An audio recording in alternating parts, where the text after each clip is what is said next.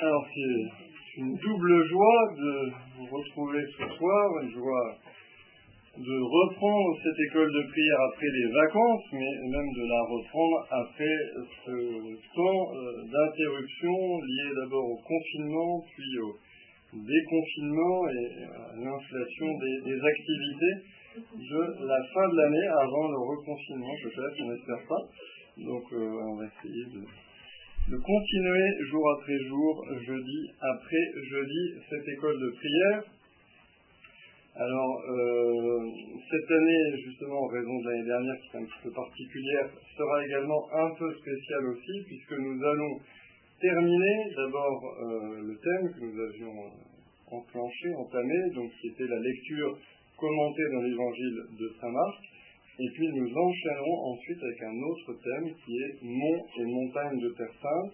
Donc l'idée étant de euh, parcourir la Bible, euh, de parcourir l'histoire du salut à travers également la géographie et donc de s'arrêter euh, aux grandes montagnes qui parsèment et qui jalonnent la Bible, la montagne étant euh, par excellence dans les livres bibliques le lieu de la rencontre avec Dieu. c'est pas juste euh, pour le plaisir de parler quelque chose et de faire arbre et arbuste, mais euh, non, c'est les monts et montagnes parce que la montagne est le lieu de la rencontre avec Dieu et donc il y a de, de nombreuses montagnes, le mont Sillon, le mont Horeb, le mont Carmel, le mont Hermon, le mont Nebo, enfin, de nombreuses montagnes. Le Golgotha, bien évidemment, c'est une toute petite colline, mais qu'on intégrera. Et donc voilà, l'idée c'est de manière un petit peu plus légère que de lire euh, tous les livres de la Bible les uns après les autres, mais de prendre ces grands moments de l'histoire biblique qui ont lieu sur des montagnes et à partir d'eux, eh bien, d'essayer d'avoir une vision un petit peu euh, complète de euh, l'histoire du salut à travers toute la Bible et à travers les grands événements qui se sont déroulés sur ces montagnes.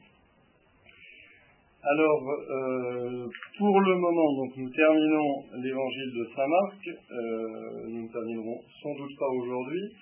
Pour les personnes qui nous rejoignent que nous saluons, nous nous réjouissons, euh, c'est vrai qu'elles vont commencer directement avec la passion. Donc c'est vrai que c'est une, entrée en matière sans échauffement, est déjà au sommet.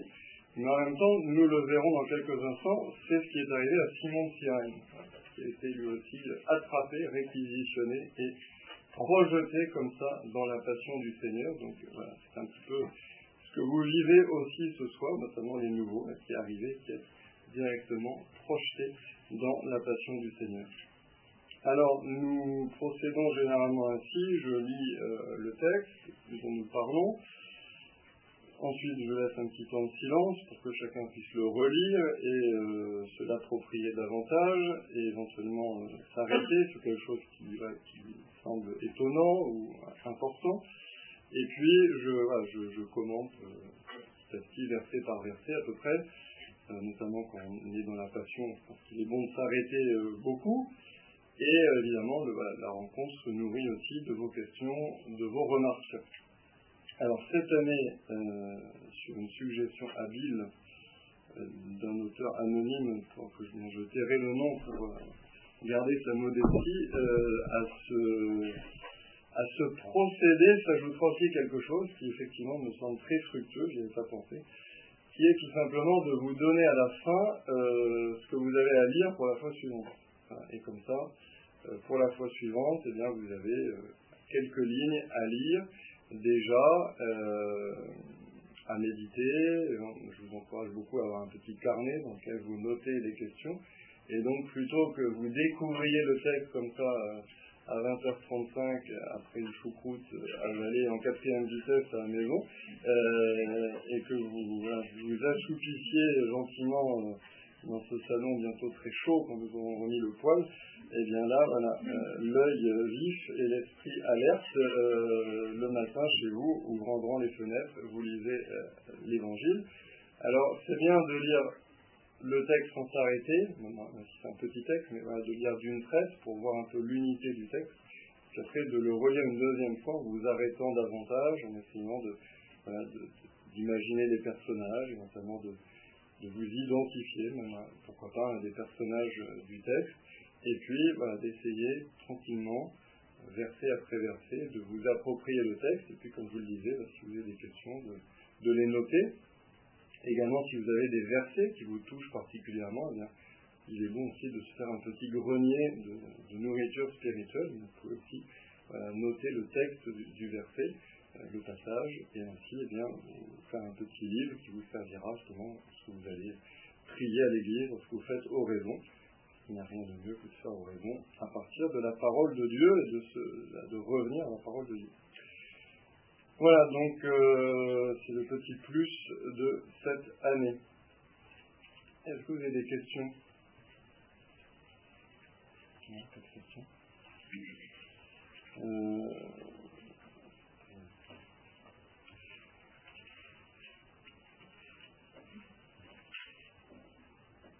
donc nous allons rentrer dans le texte directement.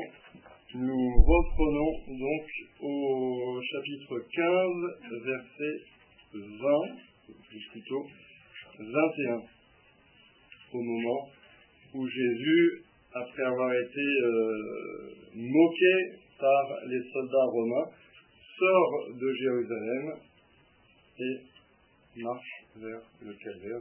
Je vais vous aider aussi de la carte pour, vous immerger encore plus dans ces événements. Donc nous sommes à la page 36, la colonne de gauche, donc au verset 20 milieu. Crucifixion et mort de Jésus, Fils de Dieu. Puis de là, il l'emmène pour le crucifier. Il réquisitionne pour porter sa croix un passant, Simon de Cyrène, le père d'Alexandre et de Rufus, qui revenait des champs. Ils amènent Jésus au lieu dit Golgotha, ce qui se traduit le lieu du crâne ou calvaire. Il lui donnait du vin aromatisé de myrrhe, mais il n'en prit pas. Alors il le crucifie, puis se partage ses vêtements en tirant au sort pour savoir la part de chacun. C'était la troisième heure, c'est-à-dire 9 heures du matin lorsqu'on le crucifia. L'inscription indiquant le motif de sa condamnation portait ces mots, le roi des Juifs. Avec lui, il crucifie deux bandits, l'un à sa droite, l'autre à sa gauche. Les passants l'injuriaient en hochant la tête. Il disait Et toi qui détruis le sanctuaire et le rebâtis en trois jours, sauve-toi toi-même, descends de la croix. De même, les grands prêtres se moquaient de lui avec les scribes en disant entre eux il en a sauvé d'autres, il ne peut se sauver lui-même. Qu'il descende maintenant de la croix, le Christ, le roi d'Israël. Alors nous verrons et nous croirons. Même ceux qui étaient crucifiés avec lui l'insultaient.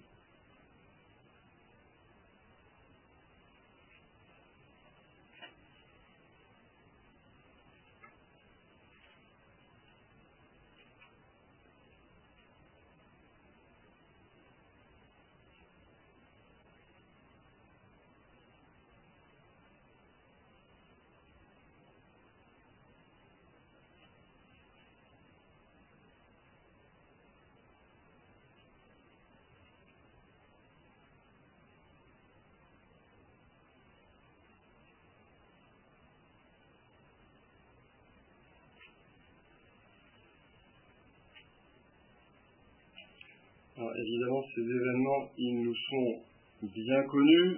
Euh, nous les méditons euh, les vendredis de carême, notamment lorsque nous faisons notre chemin de croix, et puis ils font euh, plus intensément encore le cœur de notre foi, bien entendu, le don du Fils de Dieu pour nous.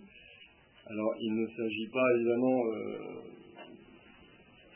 de vous faire découvrir voilà, ce qui est euh, le sens de notre foi, mais peut-être de nous arrêter sur certains détails, sur certaines expressions, pour aussi euh, euh, mieux en comprendre la profondeur et puis également mettre ces épisodes, ces événements en lien avec des passages de l'Ancien Testament pour voir également comment l'Ancien Testament, comment les psaumes notamment nous annonçaient déjà ce qui se passe dans la vie du Seigneur.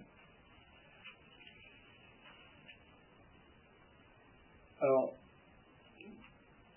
tout d'abord, ce qui est intéressant à noter, euh, c'est ce personnage de Simon de Sirène, parce que finalement, euh, Marc veut aussi euh, entrer en quelque sorte dans la passion. Et Simon de Cyrène devient d'une certaine manière le modèle du disciple.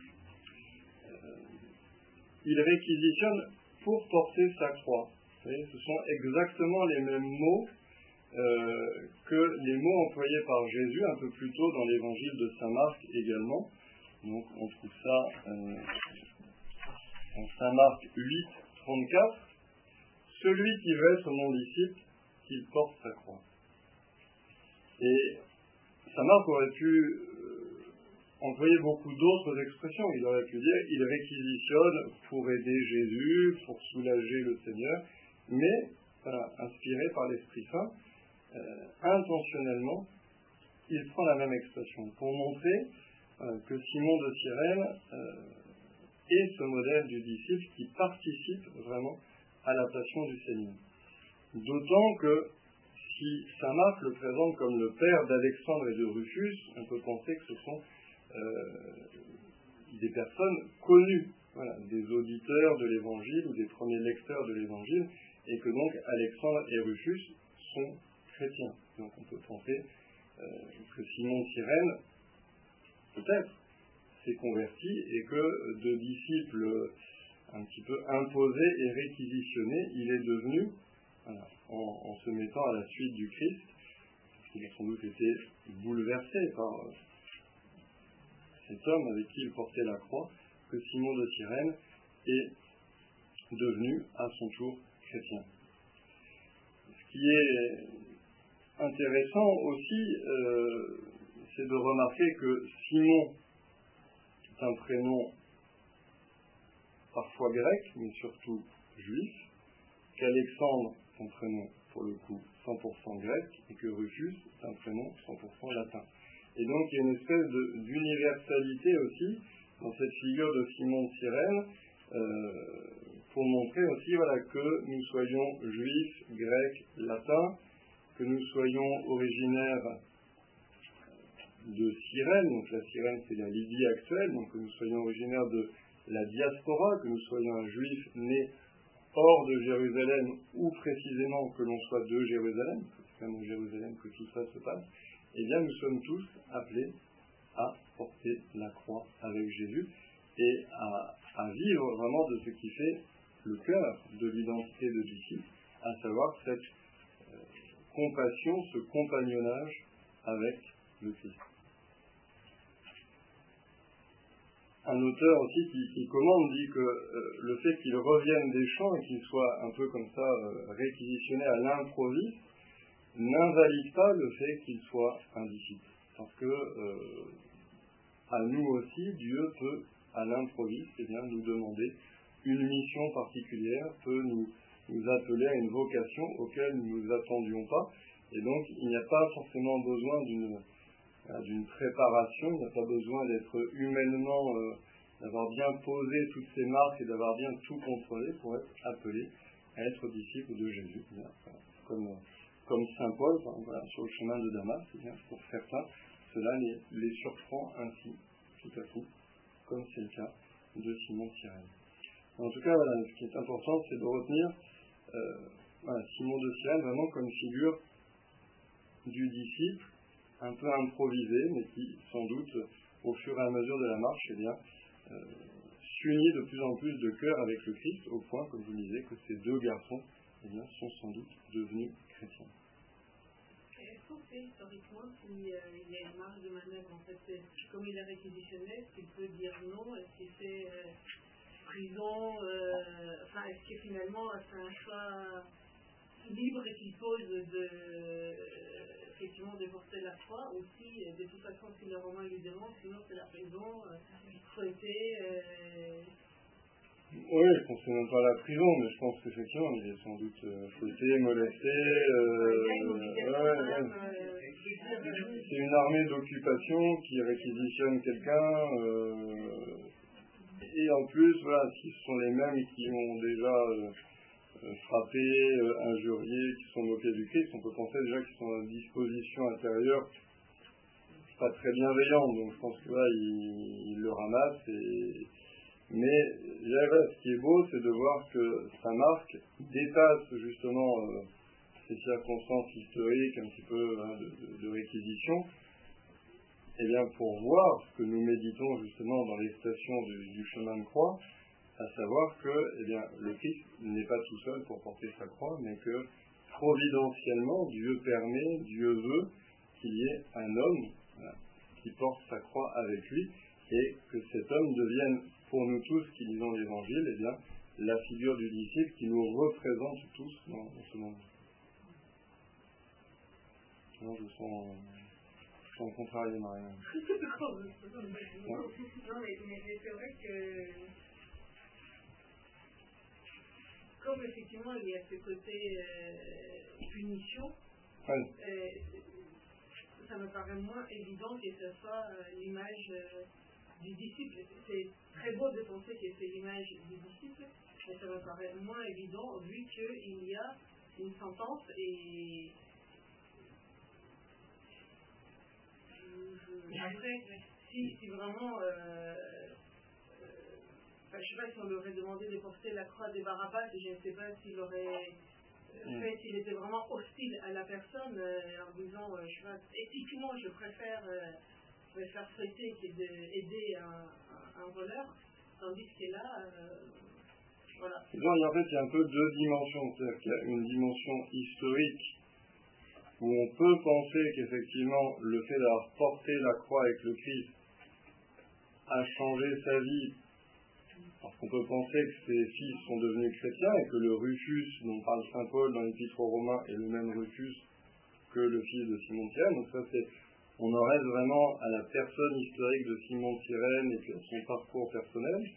Après, il y a une dimension symbolique, c'est-à-dire que une fois que les apôtres, que les saintes femmes, que les disciples ont repensé à ce qui avait eu lieu le vendredi saint, et qu'ils l'ont repensé dans la lumière de l'Esprit Saint reçu à Pentecôte, ils se sont rendus compte que, providentiellement, un homme avait été appelé à participer le plus intimement, même si c'était d'abord corporellement, mais c'était d'abord extérieurement, mais n'empêche qu'il a participé à l'acte euh, le plus important de toute l'histoire de l'humanité, à savoir euh, porter la croix du Christ. Ce n'est pas en fait à ce moment-là qu'on voit qu'il est le modèle disciple, en rélecture a posteriori. En rélecture a posteriori, et c'est une manière pour l'évangéliste de dire euh, regardez, nous pouvons tous porter la croix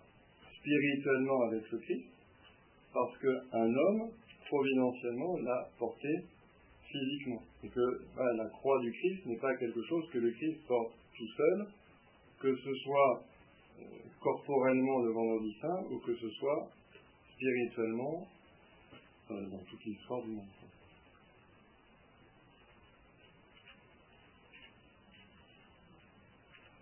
Maria, elle aurait voulu qu'on dise Est-ce qu'il y a quelqu'un qui peut porter Ah, il y en a un qui.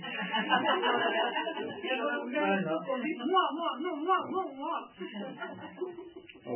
mais, évidemment, il y a quelqu'un dans la foule qui porte déjà spirituellement la croix du Christ avec lui, c'est la première. Mais il faut aussi des exemples justement extérieurs, charnels, euh, qui puissent justement servir de symbole aussi à. Euh, que c'est plus dur pour Saint Marc de décrire euh, l'intériorité de la Sainte Vierge que de décrire le fait que, voilà, physiquement, Simon Semaine porte la croix. Et, dans les reproches, en fait, qui sera le Christ plus tard, est-ce que là, c'est inclus, en fait, que, mais, au moment de porter la croix, il n'y a personne, en fait, de mes euh, oui, c'est ce qu'il nous reproche. quand il apparaît, en fait, ah après la résurrection, il est gros un peu quand même. Enfin, il leur dit. Euh, pas tellement. Oui, pas tellement. Mais est-ce que, en fait, euh, enfin, je pense qu'il y a surtout dans un des évangiles, je ne sais plus lequel, euh, le fait, c'est non, euh, le fait qu'il leur, euh, il leur reproche plutôt leur incrédulité euh, au moment de la résurrection. Mais je ne vois pas de passage où il leur dit euh, euh, vous n'étiez pas là. Après, il y a des passages dans le Comme le diplomate démissionné, il a dit, vous n'étiez pas là. Ils m'ont tous ça, il ne reproche pas. Je vois pas ce passage où Christ dit ils m'ont tous abandonné. Abandonné. Ouais, c'est vrai que. Euh, Il y a, il y l'évangéliste dit et prenant la fuite, ils l'abandonnèrent. Le Christ dit mon père, mon père, pourquoi, pourquoi m'as-tu abandonné? Mon Dieu, mon Dieu, pourquoi m'as-tu abandonné? Dans les psaumes, il y a un passage effectivement euh, prophétique où euh, le psalmiste dit euh, j'ai cherché quelqu'un pour me consoler euh, et porter ma peine et je n'ai trouvé personne. Mais je vois pas là comme ça dans ma tête. hein. Malheureusement pas l'évangile par cœur, Pas, euh, Au moment d'agonie, mais autrement pas pendant la passion. Hein. Au pas, moment d'agonie, il leur, il leur reproche, oui, mais pas au moment de la passion. mais pas après. Non. Et, et vous voyez, en lien justement un petit peu avec, avec cette, euh, cette patience du Christ, bon, je, saute un petit peu quelques versets, mais au verset 27, vous avez Avec lui, il crucifie deux bandits, l'un à sa droite, l'autre à sa gauche. C'est au verset 27. Et ça, euh, ça entre quand même en résonance avec la question des filles de Zébédée, Jacques et Jean. Euh, ordonne que nous siégions l'un à ta droite, l'autre à ta gauche dans la gloire. Et, et, là, évidemment, euh, ce serait le moment ou jamais d'être à la droite et à la gauche, mais sauf que c'est pas la gloire, c'est la croix, sauf qu'il ne s'agit pas de siéger, mais d'être crucifié. Et là, il n'y a plus de disciples, et à la place des disciples, il y a deux malfaiteurs. Et en même temps, ce qui est, euh, moi je trouve absolument extraordinaire, c'est de penser que le Christ, quand il entend euh, Saint Jacques et Saint Jean dans leur innocence, ingénuité et un peu vantardise, peut-être poser cette question, ne les, ne les méprise pas. il leur dit que vous ne savez pas ce que vous demandez, mais il le dit, je pense, avec une voix plutôt, euh, plutôt douce et plutôt, euh, sans doute, le cœur un peu brisé, alors qu'il pourrait leur dire, mais, euh, au moment fatidique, vous ne serez pas là, taisez-vous. C'est- Et, et, et, et- et c'est très beau, je trouve. C'est très beau, cette, cette, cette miséricorde du Christ qui, qui, qui patiente, qui, qui, qui est claire, qui, voilà, enfin, qui opère de, de donner ces places-là, etc. Alors qu'il aurait très bien pu, euh, en une phrase, euh, clouer au mur. Quoi. De toute façon, c'est un inconnu qui Oui, oui. Enfin, c'est sûr que là, On c'est. aurait pu attendre à ce soir. Mais non, c'est un inconnu. C'est derrière il y a aussi le. Je, pensais un peu au bruit de la dernière heure. Ah oui, mec Ouais. qui arrive, en fait, euh, c'est lui qui, qui, qui partage le, plus qui revient des champs, un peu. Ouais. Vous voyez, mais ouais, non, c'est très beau. hein. Il y a beaucoup qui auraient pu être chic de toute façon.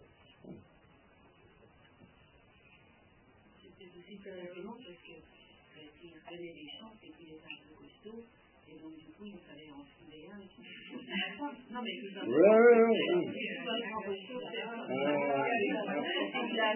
On imagine quelqu'un qui fait des, travaux des champs, c'est. Oui, non, mais c'est vrai, je l'ai pas pensé, mais c'est assez juste. Oui, c'est clair. Ouais.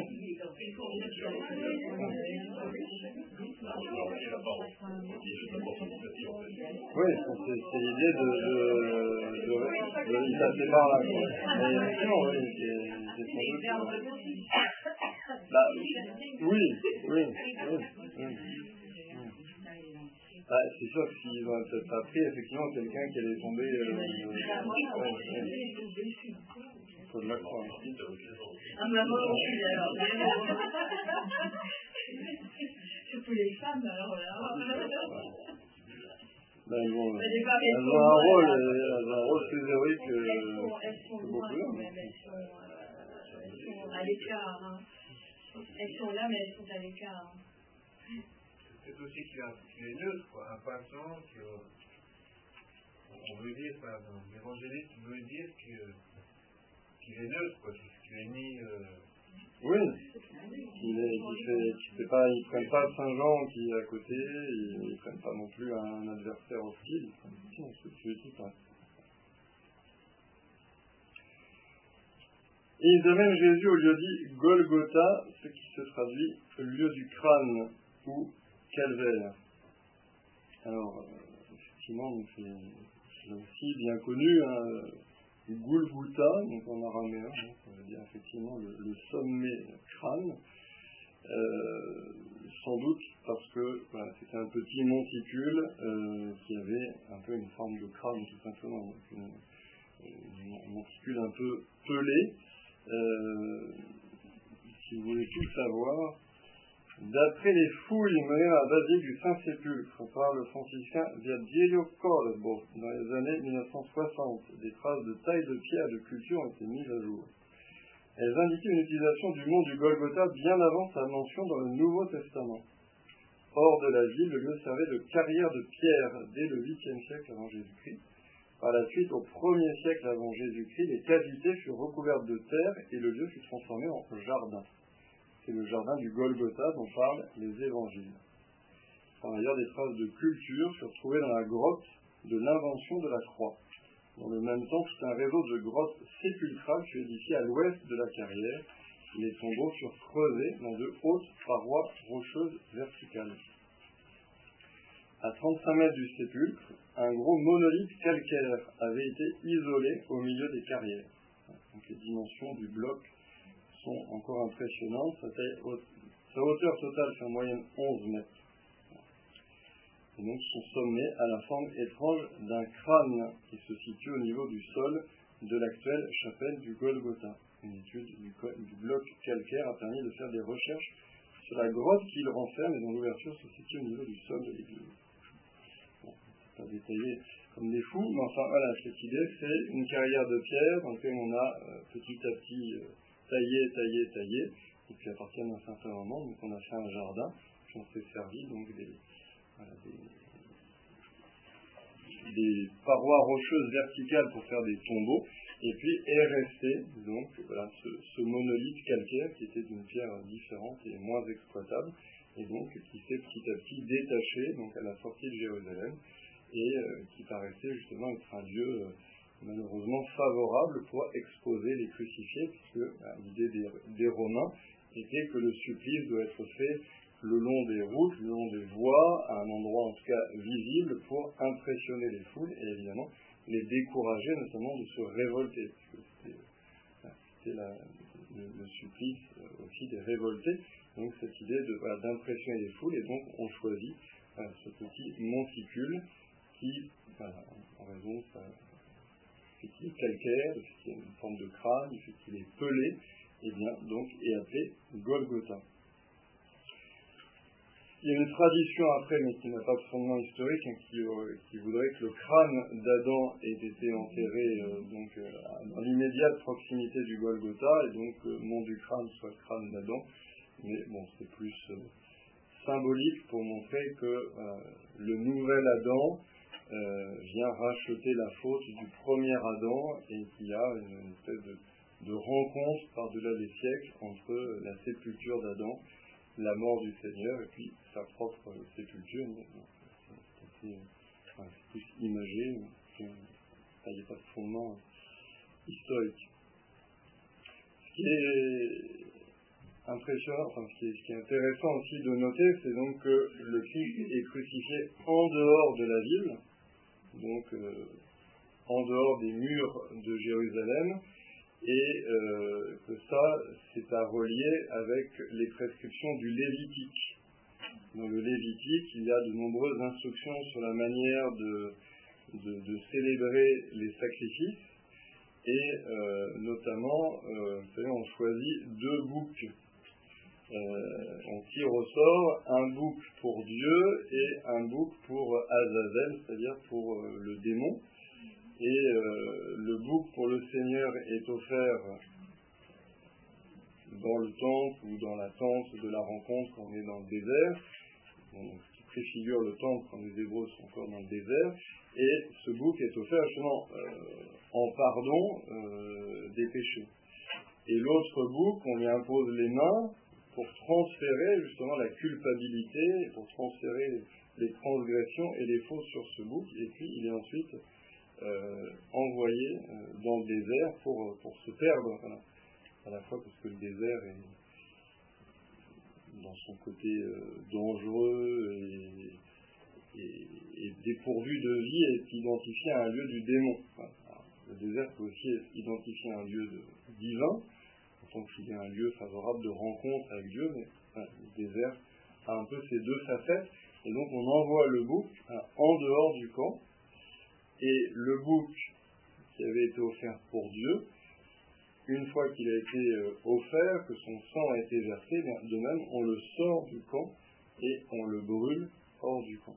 Donc il y a cette idée que euh, les animaux euh, offerts déjà dans l'Ancien Testament en réparation des péchés, que ce soit le bouc pour le Seigneur ou le bouc pour Azazel, eh bien, sont tous les deux transportés en dehors du camp, comme si on transportait le péché, la transgression, l'offense, en dehors de la présence du peuple, pour que le peuple soit vraiment un peuple sanctifié, un peuple saint pour le Seigneur.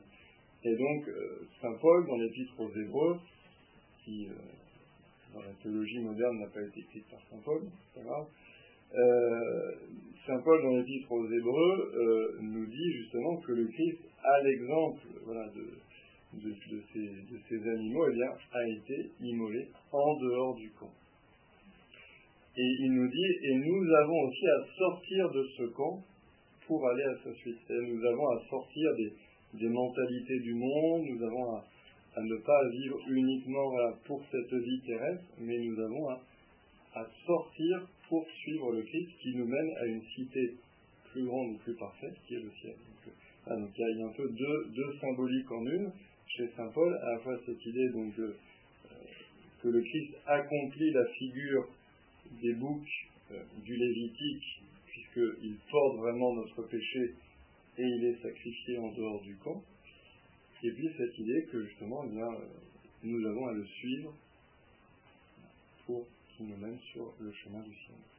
Et que pour cela, nous avons à sortir euh, de la, Jérusalem ancienne qui devient un euh, symbole de péché.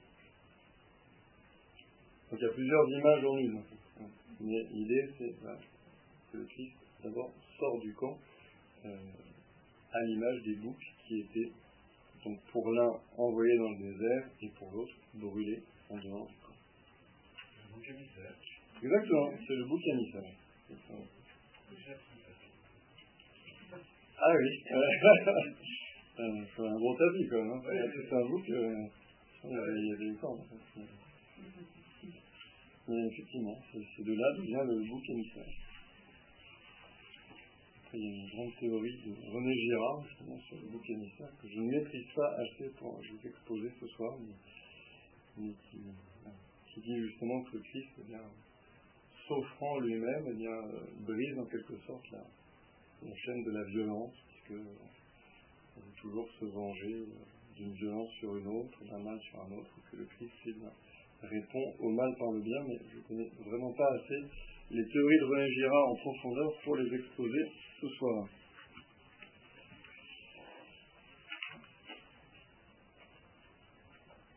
Alors il le crucifie, ah non, et lui donnant du vin aromatisé de myrrhe, il n'en prit pas. Donc un petit mot sur euh, ce vin. Donc ne confondons pas cette première boisson avec le vinaigre qui sera donné à la fin.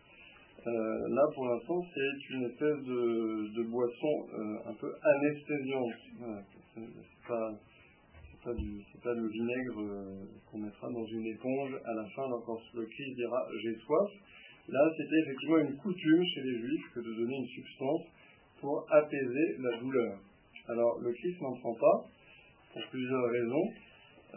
tout d'abord pour garder sa conscience et son libre arbitre jusqu'au bout, euh, si on veut aimer jusqu'au bout, eh il faut aimer librement et donc avoir euh, sa conscience et son libre arbitre. Pour ne pas non plus voir sa douleur artificiellement adoucie, puisque bah, le Christ s'unit dans sa croix à tous les souffrants du monde et il s'unit aussi aux souffrants qui n'ont pas de boisson anesthésiante à leur disposition. Et puis, bon, de manière plus mineure, pour respecter sa promesse, puisqu'il avait dit, lors de la dernière scène, qu'il ne boirait plus du fruit de la vigne qui sonnait dans le royaume de Dieu.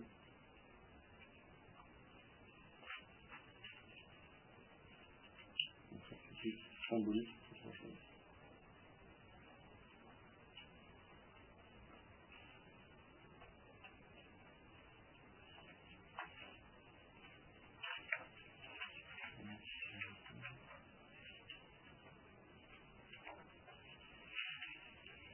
c'est intéressant aussi de noter que euh, le Saint-Suaire nous confirme aussi ce qui est dit dans l'Évangile. Euh, je cite L'empreinte du Saint-Suaire présente au niveau de l'épaule droite et sous l'omoplate gauche des meurtrissures qui témoignent qu'une lourde charge pesait sur l'épaule et que cette charge devait basculer sur le dos lors des chutes. Ces blessures, on remarque sur l'épaule droite et l'omoplate gauche, sont postérieures à la flagellation dont elles abrasent les marques. Quant aux deux genoux, ils sont le siège d'écorchures, séquelles des chutes. Et euh, la Bible chrétienne commence en disant justement que finalement, une fois de plus, la science contemporaine eh bien, vient euh, étayer la piété populaire, puisque effectivement ces trois chutes que nous méditons euh, dans chaque chemin de croix, eh bien, elles ne sont pas en tant que telles nommées euh, dans l'Évangile, donc euh, bah, des esprits rationalistes pourraient se dire d'où viennent ces stations que l'Église propose, etc. Et là, il est bon de voir que effectivement ces, méditations eh bien, sont entrées dans, la tradition immémoriale de l'Église, notamment dans la tradition orale, et puis qu'elles sont confirmées effectivement par le Saint-Suaire qui atteste eh malheureusement qu'effectivement il y a aussi des, écorchures sur les genoux. Puisque vous le savez, donc, le, Christ a sans doute porté uniquement le patibulum, c'est-à-dire la barre horizontale, la horizontale, et pas toute la croix. Donc, ce qui explique effectivement ces marques sur l'épaule droite et le mental gauche. Ah. Ouais. Enfin, c'est quasi confirmé, je pense. Alors, de même, je vous lis, puisque nous allons arriver au verset 24, alors il le crucifie. Donc, pareil, je vous lis à partir du Saint-Suaire. Donc, les clous doivent traverser les poignets en atteignant le nerf médian, d'où la rétractation du pouce sur le Saint-Suaire. C'est que le pouce n'apparaît pas sur l'homme du fer. Les pieds étaient encloués l'un sur l'autre, jambes plus ou moins fléchies, suivant qu'on voulait prolonger ou raccourcir l'agonie qui pouvait durer jusqu'à un, deux ou trois jours. Supplice de donc cette idée aussi d'impressionner les foules qui défilent, et donc que le supplice de la croix soit lent. Le supplice de la croix venait en effet plus encore de ces horribles blessures, de ce que la suspension du corps empêchait la cage thoracique d'expirer suffisamment d'air, entraînant une viciation du sang, des crampes musculaires et un début d'asphyxie que seul pouvait ralentir un redressement, prenant appui sur les pieds. C'est dans du support comme on avait un. Mais cet effort causait de telles douleurs que le corps retombait bientôt dans sa position affaissée sur le sphère, on peut relever les traces de cette alternance, les rigoles de sang divergents selon l'une et l'autre des positions du crucifié. Donc, à la fois, bon, ce qui atteste vraiment de, l'historicité du Saint-Père, on imagine mal comment un auteur du Moyen-Âge qui n'a jamais vu de crucifié, puisque le supplice de la croix n'existe plus depuis plusieurs siècles, aurait pu, de façon aussi précise, reconstituer ce qui, au départ, dans le réel, est un mouvement, effectivement, euh, du crucifié et donc qui, saigne de, manière différente selon qu'il est dans la position normale, dans la position affaissée. Et évidemment, ce qui aussi euh, nous fait rentrer euh, encore davantage dans l'horreur de la passion, parce que souvent, bah, quand on voit une croix, on imagine un Christ statique, évidemment qui souffre déjà énormément, mais ça ajoute évidemment à la souffrance du crucifié. Et puis, euh, la dernière chose, c'est très impressionnant aussi de voir combien sa marque est euh, discret sur les souffrances de Jésus, alors qu'il pourrait consacrer des pages à décrire la passion et pour émouvoir le lecteur, pour lui faire sentir vraiment ce, qui s'est vécu sur le Golgotha. Alors c'est vrai que sans doute les lecteurs de Saint-Marc savent ce qu'est une crucifixion, donc euh, ils n'ont pas besoin qu'on leur décrive autant qu'à nous, qui, qui ce supplice est étranger à nos vies quotidiennes. Mais euh, ce qui peut-être aussi explique ce silence, en tout cas cette discrétion de Saint-Marc, c'est que euh, ne décrit pas la mort d'un héros. Il décrit d'abord le chemin de victoire et de rédemption du Fils de Dieu. Et donc, voilà, c'est pas euh, c'est pas la mort de Roland. C'est pas euh, comment, avec héroïsme, abnégation, euh, un homme particulièrement vertueux meurt, il est mis au tombeau et sa vie sur terre s'arrête là. C'est-à-dire que pour Saint Marc, dans la foi, il voit aussi qu'il faut mener le lecteur à la résurrection. Mais c'est vrai que moi je trouve toujours très impressionnant cette, cette cette économie d'écriture des, évangélistes qui euh, n'écrivent pas d'abord pour la sensibilité, qui n'écrivent pas d'abord pour euh, émouvoir, mais qui écrivent d'abord pour la foi. Et qui ne veulent pas que justement en décrivant trop peut-être le côté humain de la passion, on en oublie que c'est le Fils de Dieu qui souffre. Et que c'est le Fils de Dieu qui, qui maîtrise aussi ces événements.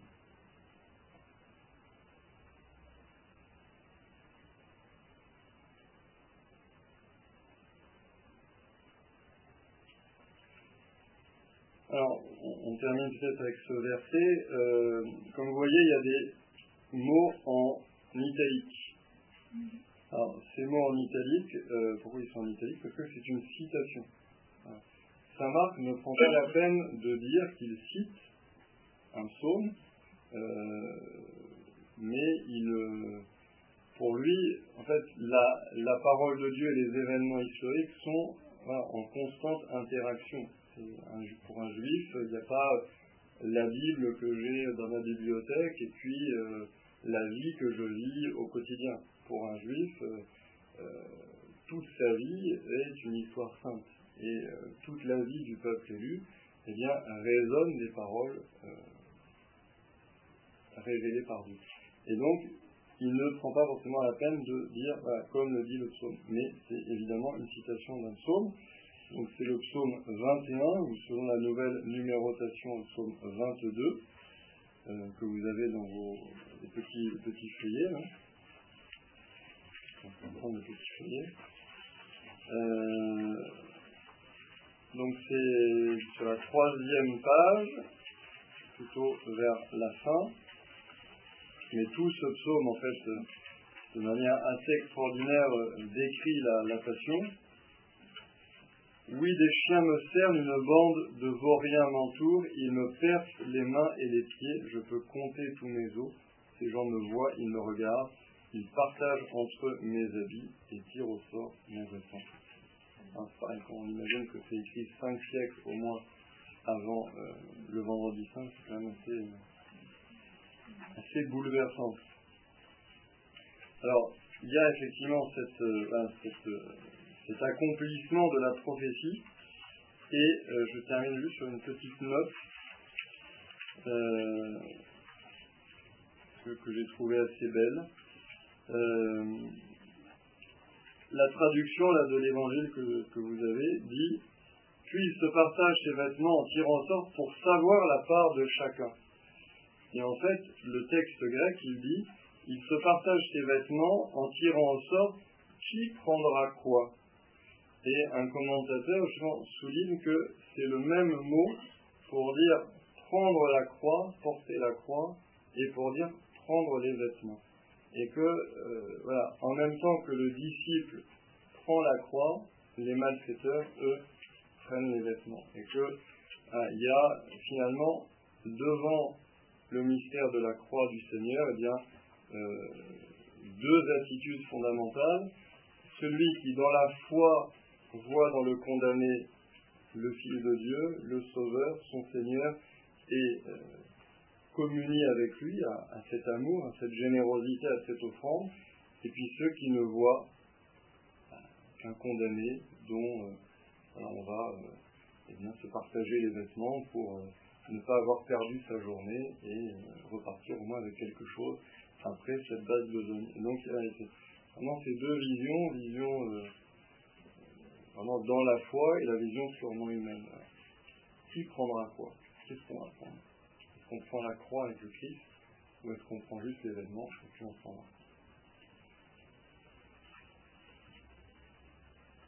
On verra que ça, c'est beaucoup à l'œuvre aussi dans ceux qui plus tard sont devant la croix du Christ, entre le centurion qui dira justement cet homme-là était le Fils de Dieu, et donc qui qui a, un centurion, pas un des apôtres, mais qui a cheminé vraiment dans la foi pour arriver à cet acte de foi. Et puis au contraire, les, grands prêtres et les scribes qui, eux, euh, dit, bah, si tu es le, Messie, descends de la croix. Donc ils sont vraiment dans cette, négation de la croix et qui, eux, n'ont rien compris. on verra comment comment justement ces paroles des, grands prêtres et des scribes en fait euh, prolongent la tentation du démon. Finalement c'est la même chose quand le démon dit bah si tu es le fils de Dieu euh, monte en haut du temple et puis saute en l'air de manière à faire un prodige et que tout le monde t'acclame donc finalement c'est exactement la même tentation qu'on retrouve à la fin sur le Golgotha où euh, les grands prêtres disent bah, si tu es vraiment le fils de Dieu, enlève les clous, euh, descend de la croix, fais un prodige, et là nous verrons et nous croirons. Et, c'est toujours la même tentation finalement d'être un sauveur sans la croix, d'être un sauveur qui utilise sa puissance pour se mettre en avant, pour faire des prodiges, pour la gloire personnelle. Et le Christ, évidemment, refuse cette, parodie de sauveur pour être au contraire un sauveur qui, qui se donne, qui s'oublie euh, et, qui prend la croix. Mais ça, nous le verrons dans 15 jours. Avez des questions sur euh, le petit passage qu'on a mis C'est un petit passage, pour combien important si vous n'avez pas de questions. Donc pour la prochaine fois, si vous voulez, vous pouvez lire euh, donc du verset 25 euh, au verset 39. Pas qu'on ira vraiment au-delà. Donc du verset 25 au verset 39.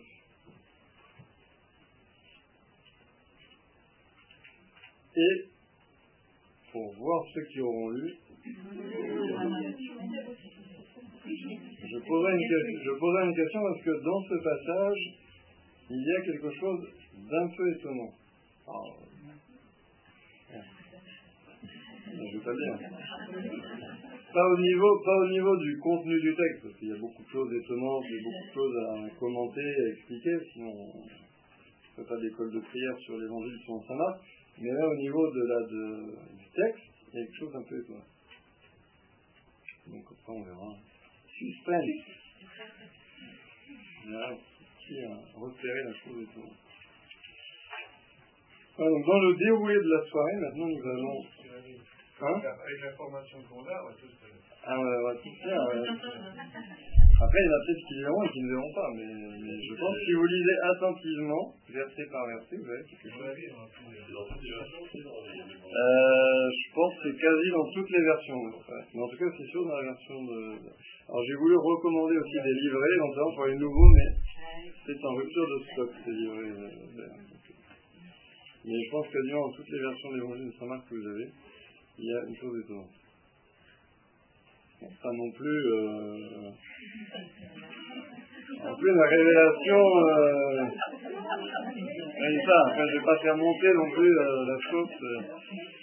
et donc dans le déroulé de la soirée maintenant nous montons donc à la chapelle. Je vous encourage à prendre si vous souhaitez une chaise. Soit pour vous asseoir soit pour vous appuyer quand vous êtes à genoux, euh, avec voilà, cette réalité absolument extraordinaire que nous venons de lire l'évangile de Saint Marc, nous venons d'entendre euh, que le Christ eh bien, a vécu euh, ce chemin de croix, qu'il a porté sa croix, qu'il a été crucifié avec ce supplice que, que, nous venons de lire et d'entendre, et nous montons deux étages, et il est là.